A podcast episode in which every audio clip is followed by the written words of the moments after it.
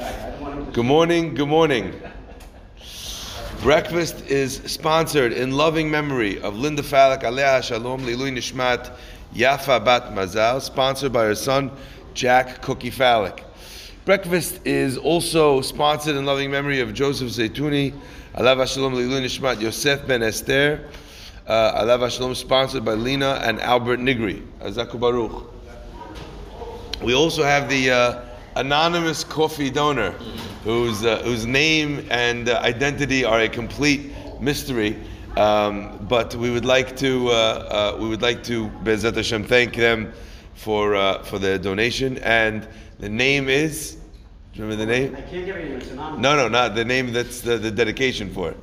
I- If I ask the person, Okay, room, it's a Abraham. little too obvious. Abra- okay, well, Bezat, God I knows who have it the sign coming, Rabbi. God, know, God knows who it is, and uh, we'll do the dedication, Bezat Hashem, uh, I as well. And, it, and, and our words of Torah should as well be in their, in their, uh, in their memory. Okay, so there's a magnificent idea. there's a magnificent idea that I wanted, I wanted to share with everybody about Noach. Now, we understand that after the devastation of the world that he lived in, the previous world that he lived in, Noach steps out onto new ground and has to rebuild a brand new, uh, a brand new world. And the Midrash says, interestingly enough, that uh, Noach, it was different than Moshe Rabbeinu. With Moshe Rabbeinu, it says he was Ish Mitzri, remember? When he first comes to the well. And in the end of his tenure as the leader of the Jewish people, it calls Moshe Ish HaElokim. So he moves from a man who was a man, an Egyptian man, to Ish HaElokim. With Noach, interestingly enough, it starts off and tells us about Noach Ish Tzadik Tamim Haya B'Dorotav Et HaElohim Et Noach, right? And then it goes all the way to tell us that Noach, at the end of his life, he's described as Isha Adama, a man of the earth.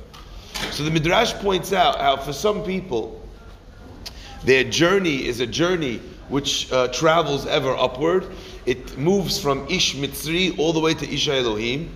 And for some people, their journey is uh, in parallel contradistinction from Ish, uh, you know, Ish Sadiq, Tamim Ayabidorotav, Et Elohim Noach, to where it's almost like a kamikaze flying into the earth, Ish Isha Adama. So the question is, what is the lesson? What are we being taught uh, by the fact that the Midrash brings this to our attention? And I think that there's something here that which is which is remarkable. The Gemara says in the name of Rabbi Akiva that if a person had children when they were young, they should attempt to have children when they are old. If they had a business when they were young, they should attempt to do business when they're old. If they learned Torah and taught Torah, they had students when they were young, they should have students when they were old. And it's very poignant to hear those words coming out of the mouth of Rabbi Akiva. Because Rabbi Akiva built up a, a, a uh, an empire of 24,000 students. And what happened to those students? All of them gone in one period of time in this disease around the time of, right up leading up to Lag BaOmer. So what does he do? He takes his own advice and he starts again. And what does he start again? He starts again with five students. Five students from the Darom. And the Gemara says that from those five students, um, someone who taught 24,000 students, and what does he do? He doesn't rebuild 24,000. He doesn't rebuild 12,000 or 5,000. He rebuilds five people. And the Gemara says, Edu testifies that those five people, those five students of Rabbi Akiva, were what brought and, and were able to preserve the Torah for the Jewish people forever. Could you imagine if Rabbi Akiva would have said, Hajj, I'm too old. Let the young bloods come along. Let the new rabbi, the assistant rabbi, let him run the classes. I'm going to ride off into the, into the sunset. The Gemara is telling us the Jewish people would have lost Torah forever. Oh now, Rabbi Akiva, he was no young blood to begin with. He only starts learning Torah at the age of 40. So Rabbi Akiva's life teaches us one thing, maybe more importantly than all, all, all, else, and that is, it is never, ever, ever too late. So every person really should ask themselves, I've had great experiences in my life, I've done wonderful things, I have great education, I've done an amazing move, I sold this, I bought this, I started this, I created this, I invented this. Beautiful. That's what you made yesterday. What'd you make today? What have you done for me lately? If you started with Ish, Ish uh, Sadiq, don't wind up being Ish Adama. If you start with Ish Mitzri, don't worry. This is not the end of your story. There's many, many more chapters to be written until maybe in the final chapter they write about you, Isha Elohim. What a magnificent idea. Now, our generation today is witnessing this concept, maybe in a way where no other generation in the history of mankind has ever seen. The average uh, lifespan of a person for however long was 70 years, 80 years, right? Maximum, David HaMelech says. The years of a person, Shivim Shana, in big vurot, Shmonim Shana. If, if you have um, tr- tremendous might, maybe then 80 years. That was what David HaMelech was talking about. Um, you know, at different times of humanity, we find that life expectancy drops. During the Middle Ages, I think it was something like 35, 40 years old, people were dying. Okay? We live in a generation, they call it the silver tsunami. Did you ever hear this terminology? The silver, silver hair, like a tsunami of older people, that all of a sudden, a system that was designed to provide social security, it was never intended for this amount of people who were retiring. So suddenly, they're realizing that people who are retiring and have to give them more and more and more people alive. Thank God to the advancements of medicine and understanding of health. And slowly but surely, people are starting to live 80, 90, 100 years. All of a sudden, you have more people living longer, and each person is living longer. So suddenly, Social Security is not cutting it, and the age of retirement is creeping up from 65 to 75 to 85. I'm telling you, I know people who are 70, 75 years old. I, they, it's like they're in the prime of their life. I know a guy from London, a very dear friend of mine.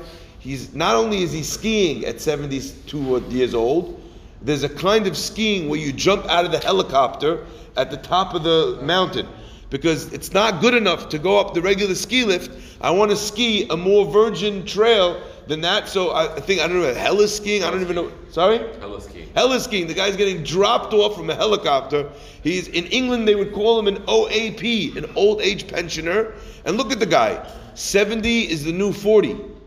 I don't know what the new 40 is. I feel like I'm bar mitzvah. But either way, the point is, Rabotai, we're sitting here looking at a generation that, that is expanding. And on the one side, we're looking at that and saying, oh gosh, there's an issue with Social Security. But in Judaism, there's a very different look, a very different uh, uh, viewpoint on this. And that is, in Judaism, old people are not a burden. They're not something that needs to be carried. Old, old person, an old person, old people are something to be revered and to be shown tremendous honor to. In fact, what do we find in the Torah? You have to stand up for your father, everybody knows. You got to stand up for the rabbi, everybody knows. You have to stand up for old person. Do you know that? The pasuk says the mitzvat aseh mideoraita vehadarta penezaken. In Judaism, we oh, we respect a person's age for many different reasons. But sometimes I feel that when uh, you have respect, other people respect you, sometimes a person forgets to respect themselves. So maybe your kids are standing up for you when you walk in the room. Maybe you're commanding the respect of the younger generation. But I think also sometimes people, as they get older, also need to be reminded that you, life is not over. You're not going anytime soon. What's your 5, 10, 20 year plan? Now, who makes 20 year plans? 20 year olds. But really, it shouldn't be that way anymore. If this is what the scientific data is, if this is what the norm seems to be, so what's our plan? What do we want to do? What do we want to plan on? Now, I'm of course starting this discussion or this idea, planting it in your mind in one arena, but I also think that there's a whole other arena in which we need to ask ourselves this question. You know, I look at somebody and the guy tells me He's a, you know, he's a very well-read person. Guy makes very insightful and incisive comments all the time. And I said to him, you know, why don't you read this sefer? I think you'd love it. And he says to me, Rabbi, I can't read Hebrew. I said, you can't read Hebrew. Look how much you know. Look how much you study. You're telling me you study hours every day. He says, I do. I study hours, but I study in English. Wow.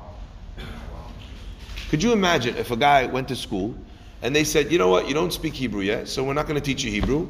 You know the ABCs? Chalas, forget the alphabet. They would never do that. It's just that because a person is already an adult, not if they're old, they say, I don't know it. If I don't know it, it's too late. It's never too late. If you don't know Hebrew, get yourself a tutor, call up Azur, whoever it is, we'll set you up. Everybody's got to find someone that works for them. Not every tutor works for everybody. You got to find someone that works for you. Start with Aleph Bet. That's what you do today. Tomorrow, you start with putting Nikudot. The day after that, you start with reading a couple lines. I always tell people that it's ideal to pray in any language because that's the halakha. But that's ideal for now. It's ideal for now. You need to embark on a process by which you're learning to read Hebrew. God gave us the Torah, He didn't give us ArtScroll. He gave us a Luchot, He gave us a Torah in Lashon HaKodesh. So much of the wisdom of Torah doesn't translate into the English. Because at best, it's translating one level or one dimension of the prism that each word gives us. If you've ever come to the classes in Shabbat, you'll know how much do we learn from understanding the different meanings of the spelling of the word, of the other letters that the, the, letters that make up other words that are using the same letters as this, and how those words are connected. There's so much wisdom that we're missing out on. However old you are, today, pick up the phone, send us an email in the shul. We'll try and set you up with someone to teach you how to read Hebrew, to teach you how to speak Hebrew. It's so important. This is a birthright. Lashon HaKodesh was given to the Jewish people. It's the language of God. We should be as Bezat Hashem be learning how to read. And those of you who know how to read Yishtabach Shemo, and you're reading the parasha Shnai Mikra Ve'echad Targum, that was great. You did that last year. What are you doing this year? Which commentary are you going to pick up? You're going to try and read. The other day I was reading in Rashi, and I said, "Guys, look down at Rashi." The guy said, "Oh, those I don't understand those letters." This is a guy who's studying every single day. There's nothing that stands in, the, in front of a person that has a will to do something. And the only question is how we define what it is that we really want to do. If you're doing Chumash, did you tackle Mishnah? You're doing Mishnah, could you tackle Gemara? You know, there should come a day where every person in this room and in this community could open up a Shulchan Aruch and learn the halakha for themselves. You can't understand Shulchan Aruch? No problem. Chacham Ovadia made it even more accessible. Yalkut Yosef. It's very easy, straightforward Hebrew. It's not complicated. We should be studying and learning ourselves. The problem is that we all tell ourselves, and the irony is we tell ourselves this at a radically wide range of ages. We tell ourselves three words I'm too old, or it's too late. Rubbish. Rubbish. Moshe becomes the leader of the Jewish people at 80 years old. Rabbi Akiva cracks his first book at 40. He builds all of his students after losing everything. He builds again. This is Rabotai.